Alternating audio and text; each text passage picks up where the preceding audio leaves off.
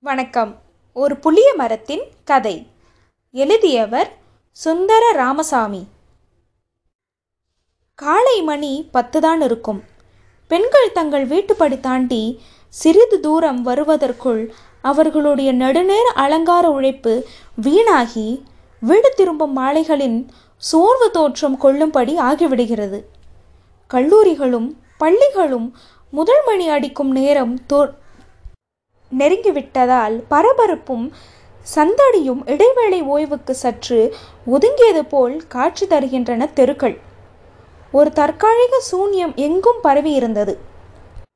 பிந்தி போன மாணவ மாணவிகள் பறக்க பறக்க விரைந்து கொண்டிருந்தன. மாணவிகள் முகத்தில் மறுநிமிஷம் அழுகை துரத்தி விடுமென்று தோன்றுகிறது. காலேஜ் ரோடு வழியாக மணிமேடை ஜங்ஷன் நெருக்கி இசைக்கு வந்து கொண்டிருந்தான். அவனுக்கு மட்டும் நிலா காய்கிறது போல் இருக்கிறது. ஆடி ஆடியும் குடும்பிகள் அநேகம் போட்டும் நின்று பேசியும் இழுத்து நிற்க வைக்கும் பேசியும் அட்டகாசமாக சிரித்தும் அவன் வந்து கொண்டிருக்கிறான். செய்திகள் லபக்கென்று பிடித்துவிட விரையும் பாய்ச்சல்கள் புறப்படும் அல்ல இது என்பது தெளிவு. அநேக சமயங்களில் அவன் அவசரமானவன். பிறருக்கு தன் அவசரத்தை உணர்த்தும் அவசரம் அவனுடையது. அது அவன் ஒரு தினசரியின் ஊழியன் என்பதில் அவனுக்கு கிடைக்கக்கூடிய கௌரவத்தின் முக்கிய அம்சம். இவ்வாறு தென்றல் போல் புறப்பட்டு வருகிற சந்தர்ப்பங்களும் அருமையிலும் அருமையாய் வாய்ப்பதுண்டு. இன்று அவ்வாறேதான் ஒரு ஜேர்னலிஸ்ட் என்பதோடு ஒரு கலைஞனாக தன் அலுவல் மிகுந்த நாட்களின் சில பொழுதை இவ்வாறு ஒதுக்கி சிருஷ்டி இலக்கியத்திற்கு தன்னை தயார் செய்து கொள்ள வேண்டியது அவசியம் உண்டு என்பதை உணர்ந்தான் அவன். அவ்வாறு புறப்பட்டு வருகிற பொழுது சில அரிய நோக்கல்கள் ஏற்பட்டு சில அரிய காட்சிகள் பார்வைக்கு இழக்கி அதிலிருந்து சில அரிய கருத்துக்களும் தனக்கு உதயமாவதுண்டு என தன்னை பார்க்க வருகிற வாசக விசிறிகளிடம் இளம் எழுத்தாளர்களிடமும் அவன் சொல்வது வழக்கம். அடுத்து வர வரவிருப்பதே அவனுடைய சிருஷ்டி என்று அவன் வாசகர்களுக்கு சொல்லி வந்தான். வாசகர்களுக்கு அது படிக்க கிடைக்கவில்லை பொழுது அது அச்சேரி முடிந்ததும் தடை செய்யப்பட்டுவிடும் என்பதில் அவனுக்கு சிறிதும் சந்தேகமில்லை. அது சம்பந்தமான செய்திகள் தினசரிகளின் முன் பக்கங்களை பிடித்துக்கொள்ள சட்டசபையிலும் அச்சிருஷ்டி பெரும் சர்ச்சைகளை எழுப்பத்தான் செய்யும். அதிகாரிகளுக்கு தலைவலிதான். மந்திரிகளுக்கு தலைவலிதான். ஆனால் இதெல்லாம் தவிர்க்க முடியாத விஷயங்கள். துப்பாக்கிக்குள்ளில் இருந்து டுமிழ் என்ற சத்தத்தை கிளப்பிக் கொண்டு வெளியே வருவது இளவம் பஞ்சாக இருக்க முடியாது. அன்று காலையில் அவனுக்கு சலவை துணிகள் வந்திருந்தன. இரண்டு தினங்களாக சற்று அழுக்கு படித்தமான கோலத்தோடு தான் அவன் வெளியே சுற்றி வந்தான். அன்று அதற்கு ஒரு பரிகாரம் போலவும் மனசிலிருந்து குறையுணர்ச்சியும் தீர்த்து கொள்வது போலவும் காதர் வெண்ணிற ஆடைகள் அணிந்து வெளியே வந்தான். சலவை துணிகள் வந்து சேர்கிற நாட்களில் அவனுடைய கலையுள்ளம் கண் வெளுத்து பார்க்கும். அந்நாட்களில் ஒரு கலைஞனாக அவன் வெளியே உலாவி வருவது வழக்கமான காரியம்தான். ஆகவே அவற்றை புறப்பாட்டை தீர்மானித்து அன்று காலையில் வந்து சேர்ந்த சலவை துணிகள்தான் என்று சொல்வது இரண்டு இரண்டு நாலு என்று சொல்வது போலவே இருக்கும். அவன் ஒரு எலும்பு குச்சி அவனுடைய சரீரவாகு அப்படி. தாடை ஒட்டி மண்டை விருந்து சைக்கிள் செட் மாதிரி மூஞ்சி. முகத்தை பார்த்ததுமே ஆழக்குழிக்குள் விழுந்துவிட்ட விழிகள் நம் பார்வையை உணர்த்தும். அவை வெகுவாக எடுக்கணவை விழிகள் இருக்க வேண்டிய இடத்தில் உழியால் ஒரு இழுப்பை இழுத்து எடுத்து போலவே இருக்கும்.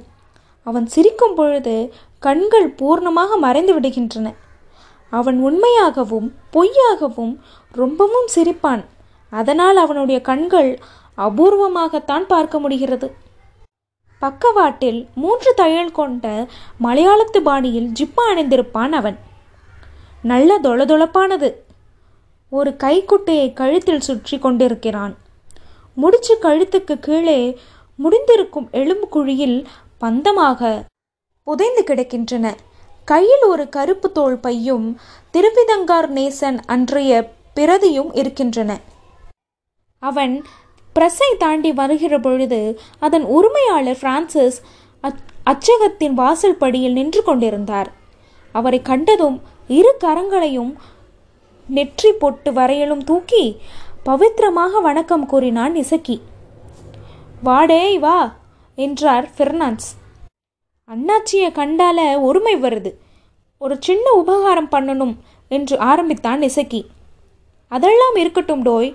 நேற்று உன் பேரில் நம்ம பிரான்சிஸ் விளம்பரம் ஒன்று வந்திருக்கே. ஏ இசக்கி நீ என்கிட்டயே வேலை வைக்க பார்க்குறியா? என்று கேட்டுக்கொண்டே அவருடைய வலது கையை லபக்கென்று பற்றி முதுகுக்கு பக்கமாக திருப்பிக் கொண்டார் பிரான்சிஸ். தோள்பட்டை கழன்றுவிட்டு இடம் கொள்ளாமல் சற்றென்று பின் திரும்பி முதுகை அவருக்கு காட்டியபடி நின்று கொண்டான் நெசக்கி அண்ணே அண்ணே கையை விடு சொல்லுதேன். பொய்ப்பா பொய். பிரான்சிஸ் தன் கரங்களை கால்வாசை தளர்த்தினான். தோள்பட்டை வழி தலையை திருப்பியவாறு கையை விடு அண்ணே சொல்லுதேன் என்று கெஞ்சினான் இசக்கி. பிரான்சிஸ் கையை விட்டார். விளம்பரம் விளம்பரம் போட்டது நான் தான் அண்ணன்ச்சி மற்றவன் ஒரு புது ஃப்ரான்ஸு தோக்க போகிறான்னு நேற்று நியூஸ் வந்துச்சே. அதெல்லாம் இந்த கட்டத்தில் கொஞ்சம் விளம்பரம் பண்ணுது. உங்களுக்கு எந்த வேலை இருக்கும்னு நினச்சேன். தெரிஞ்சுதா? யாருடைய மற்றவன் மைக்கில் உங்ககிட்ட இருந்து பிரிஞ்சு போனாம்ல? ஏய் நீ என்னை பற்றி பொத்தம் அம்மா கண்ணில் விசாரிப்படுதே. உடம்பை இழைச்சி போயிருக்குமோ? இப்படி ஊர்க்கவளை அள்ளி போட்டுக்கிட்டா? உங்களுக்கு என் மனசில் எப்போவுமே ஸ்பெஷலாட்டு ஒரு இடம் உண்டு அண்ணாச்சி. உங்களை நான் இசைக்கு வலது கையை உயர்த்தி பிரான்சிஸின் தலையை தொட்டான். என்ன பாரு. நேராக அந்த பையன் மைக்கில் போய் பாரு. உன் பழைய முதலாளி அடிப்பார். நீ பிரஸ்தேக்க போகிறேன்னு தெரிஞ்சதும் அப்படின்னு சொல்லி அவங்க கிட்டேயும் ஒரு விளம்பரத்தை வாங்கி போடு. சீ அது எச்சி புத்தி இல்லை. அதை தானே நானும் சொல்லுதேன். அது இந்த ரத்தத்தில் கிடையாது அண்ணாச்சி என்று தனது வலது கையை தூக்கி காட்டினான் இசக்கி. கையில் என்னுடைய டோய் அது? ஏய் கண்டமனம் வாங்கும். பிடிச்சிட்டேன். சீக்கா போட்டு எண்ணெய் தேய்ச்சி குளிடோய். விரலை காட்டு. கிண்டல் இருக்கட்டும் அண்ணாய். ஒரு உபகாரம் செய்யணும். ஒரு அரைக்கா பவுண்டுக்கானா வேணும். கனவாவா? அரைக்கா பவுண்டா? எதுக்கு டோய்? ஒரு படி பக்க போகிறேன் இன்னைக்கு. யாரடோய் டோய்? கல்வி மந்திரிய போகிற போக்குக்கு சரியாட்டு பாடலை ஸ்கூலுக்கு போகிற பயலுக கொடுத்து போடுவானோன்னு போயிலிருக்கு. அதுக்கு கல்வி கல்வின்னு கண்டனம் வரும்ல அதுதான் கரகம் தட்டுப்பாடு. ஒற்று பள்ளிக்கு அஞ்சு இருக்குடோய். அதுக்கு கல்வி கல்வின்னு கண்டனமாக வரும்ல அதுதான் கரகம் தட்டுப்பாடு. ஒற்று பள்ளி அச்சு இருக்குடோய். இல்லைன்னு சொன்னால் கழவி கழவின்னு போட்டு அடிச்சு போடு. குடி முழுகியா போயிடும் நிற்கும் இடம் சூழ்நிலை இவற்றை மறந்து பேச்சு விளம்பரத்தை தாண்டி வந்துவிட்டதை உணர்த்தப்படுகிறது உற்சாகமும் அதில் கலந்திருந்தது. அச்சத்தை சேர்த்து ஒரு பையன் வலது கையில் காப்பியுடன் இடது கையில் பார்சலுடன் உள்ளே சென்றான். அண்ணே எனக்கு கிடையாதா? என்று கேட்டுக்கொண்டே சப்பு கொட்டினான் இசக்கி. வா வா என்று பிரான்சிஸ் இசக்கியை இழுத்து அணைத்தவாறு த்துக்குள் நுழைத்தார். வேண்டாம் அண்ணோய் வயிறு ஃபுல்லாக இருக்கு. தேங்க்ஸ் போறேன் என்று பிரான்சிஸ் அன்பு பிடியிலிருந்து விடுவித்து கொண்டு மேலே சென்றான் இசக்கி. இசக்கி மணிமேடை ஜங்ஷனுக்கு வந்து சேர்ந்தான். ஒவ்வொரு கடை கல்லாப்பெட்டிக்கும் ஒரு குடுமி போட்டுக்கொண்டே வந்தான். ஜங்ஷனின் திருப்பத்தில் நின்று பத்திரிகை கடையில் தொங்கிக் கொண்டிருந்த கட்சிகளின் மேலட்டையில் பார்வையை ப பதித்தான். கள்ளவழி பயல்களா? குட்டிகளுக்கு ஆபாச படத்தை போட்டு காசு சேர்க்குதோ? இருங்க வச்சுக்கிறேன் உங்களுக்கு. அப்படியே அந்த கடைவாசலை நெருங்கி மிக்க உரிமையோடு ஒரு ஆங்கில தினசரியை எடுத்து விரித்து முன்பக்கத்தை அலட்சியமாக பார்த்தான். அவன் எழுதி அனுப்பிய செய்திகளை சுமூகமாக போட தெரிந்துகிறதா அவர்களுக்கு? என்று மேற்பார்வை செய்தது போலவே இருந்தது அது. எப்போது எலிக்குஞ்சு என்று குழந்தைகள் பத்திரிகை வாங்க நிஜார் அணிந்திருந்த இரு சிறுவர்கள் கடைவாசலில் வந்து நின்றன. அவர்கள் வந்த காரியத்தை மறந்து இசக்கி முகத்தை பார்த்து கொண்டு நின்றன. தன்னை இணங்க கண்டு கொண்டு விட்ட ஆச்சரிய பார்வைதான் அது என்ற உணர்வு இசவி இசகிக்கு ஏற்பட்டது. அவன் புருவத்தை நெறிந்து வெளியே காட்டிக்கொண்டு தலையாங்க பக்கத்தை திருப்பி மேலிருந்து அடிவரையிலும் ஒரு பார்வை பார்த்தான். அவன் புருவங்கள் மேலும் நிறைந்தன. அப்படியே அலட்சியமாகவும் அவசரமாகவும் பத்திரிகையை லாகமாக மடித்தான். ஏஜென்ட் கை நீட்டி பத்திரிகையை வாங்கி வியாபாரத்திற்கு தோதாய் ஒழுங்காக அதை மடித்து கொண்டே இசக்கியின் முகத்தை பார்த்து சிரித்தான். இந்த பயல்களுக்கு லிட்டர் எழுத்துக்களுக்கு பாலிஸ்டர் இல்லை அண்ணாச்சி. இங்கிலீஷும் இங்கிலீஷ்டு தான் இருக்கு என்று சொல்லிக்கொண்டே தன் முன்னால் நின்று கொண்டிருந்த சிறுவர்களை பார்த்து ஒரு அருமையான பாவத்துடன் சிரித்தான் இசக்கி. சிறுவர்களின் கனவு கலைந்தது. அவர்கள் வெக்கத்துடன் சிரித்தபடி காசை கொடுத்து பத்திரிகையை வாங்கி கொண்டு சென்றன. இசக்கி மணிமேடையை தாண்டி பஜார் வழியாக புளியமர ஜங்ஷனை நோக்கி வந்தான். தாமுவின் கடைக்கு போகலாமே என்ற எண்ணம் அப்போது அவன் மனசில் உதித்தது. அங்கு சென்றால் மேற்கொண்டு நிலவரங்கள் என்ன என்பது தெரிய வரும் புதிய புற்றுகளிலிருந்து புதிய பாம்புகள் கிளம்புகிற மாதிரி இருக்கும் என்றான் அவன். இசக்கி புளியமர ஜங்ஷனுக்கு வந்தான். புளிய மரத்தின் மறுபக்கத்தில் ஓரளவு மறைந்திருந்து நின்றபடி தாமுவின் கடையை கவனித்தான். தாமு கடையில் ஒரே கூட்டமாக இருந்தது. வாசலில் ஏராளம் சைக்கிள் நிறுத்தி வைக்கப்பட்டிருந்தன. சிகரெட் விநியோகம் நடைபெறுகிற நாள் அன்று அமோனிகத்தை கொண்டு நான் செல்லப்பன் இரும்பு பொட்டி அருகே நின்று கொண்டிருந்தது தெரிந்தது.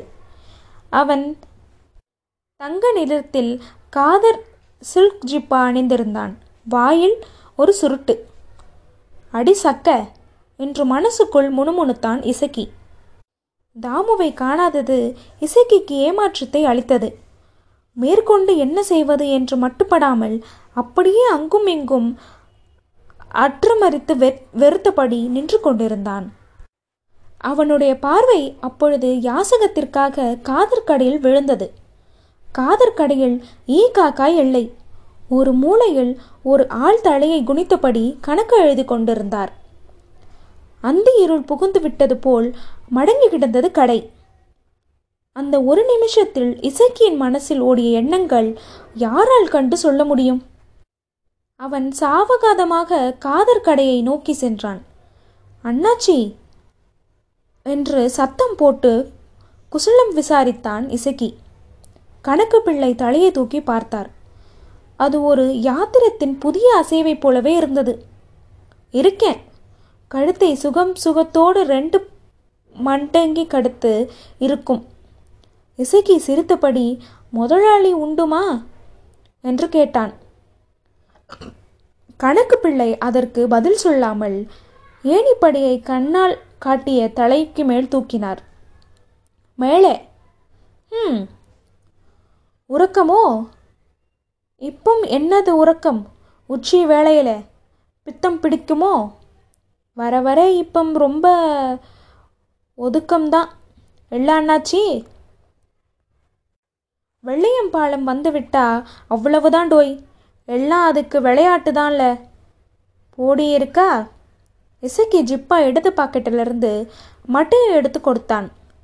குஷுப்படுத்தி போடலாம் அண்ணாச்சி. கவலைப்படாதீங்க. யார? முதலாளிய. என்னத்தான் சொல்லி இருந்தேன்னு பார்த்தேன். உங்களுக்கு குஷிப்படுத்தது என் சிமை வித்தையா? ஏ இசக்கி நவக்கட்டிலிருந்து ஒரு மொட்டை பாட்டியம்மா வரா பத்தியா? ஆமாம் பத்து லட்சத்துக்கு இருக்காண்டோய் அவளுக்கு. சவத்துக்கு குழந்தை குட்டியும் இல்லையாமோ? என்னை தத்து எடுத்துக்கிட சொல்லேண்டோய் அவங்கக்கிட்ட பார்ப்போம். சொல்லுவோம் என்று சொல் என்று கூறிக்கொண்டே இசக்கி பெரிதாக சிரித்தான். வெண்டக்கா சந்தலை கொட்டிய இசக்கி அவ் அண்ணாவுக்கு ஒன்னம் டோய். என்ன பாரு. என்ன பாரு. இந்த சுண்டு விரல் கணக்கா இருக்கு. நேக்கு மூளையில் மரநாய் கணக்கா உட்கார்ந்திருப்பேன குடுமி நாடான். அவன் சொல்லித்தான். ஏ இசக்கி நீ உன் பத்திரிக்கையிலேயே அவனை ஒரு நாக்கணக்காக பிடிச்சி விசலம் போடாண்டோய். அவனை கொண்டு போடலாம்னு வருதுடோய் எனக்கு. சுண்டு விரல் வெண்டைக்கா அவனுக்கு ஒன்னாம் டோய். போதியிலே போவான். எழுதி போடலாம் அண்ணாச்சி பெரிய காரியமா? ஆனால் பட்டவனுங்களுக்கு மண்டை எழுத்தை உரு உருட்டிக்கிட்டு இருக்கேன். முதலாளியை பார்த்து போட்டு வந்துட்டுமா? ஏய் என்னடோ விஷயம்? ஒரு நாளும் இல்லாத ஒரு நாளாட்டு இன்னைக்கு இவனை பார்த்துக்க வந்திருக்க? சும்மா கண்டு பேசலாம்னு. என்னது சும்மாவா? அந்த உங்கள் கூட்டத்துக்கோ தெரியாத சொல்லுங்களா அது? உங்கள் பட்டா ஆதாரம் எழுதி பார்ப்பவனை பிள்ளையிலிருந்து தெரியும்டோ எனக்கு? இசக்கி சிரித்து கொண்டே ஏணிப்படியோரம் சென்றான்.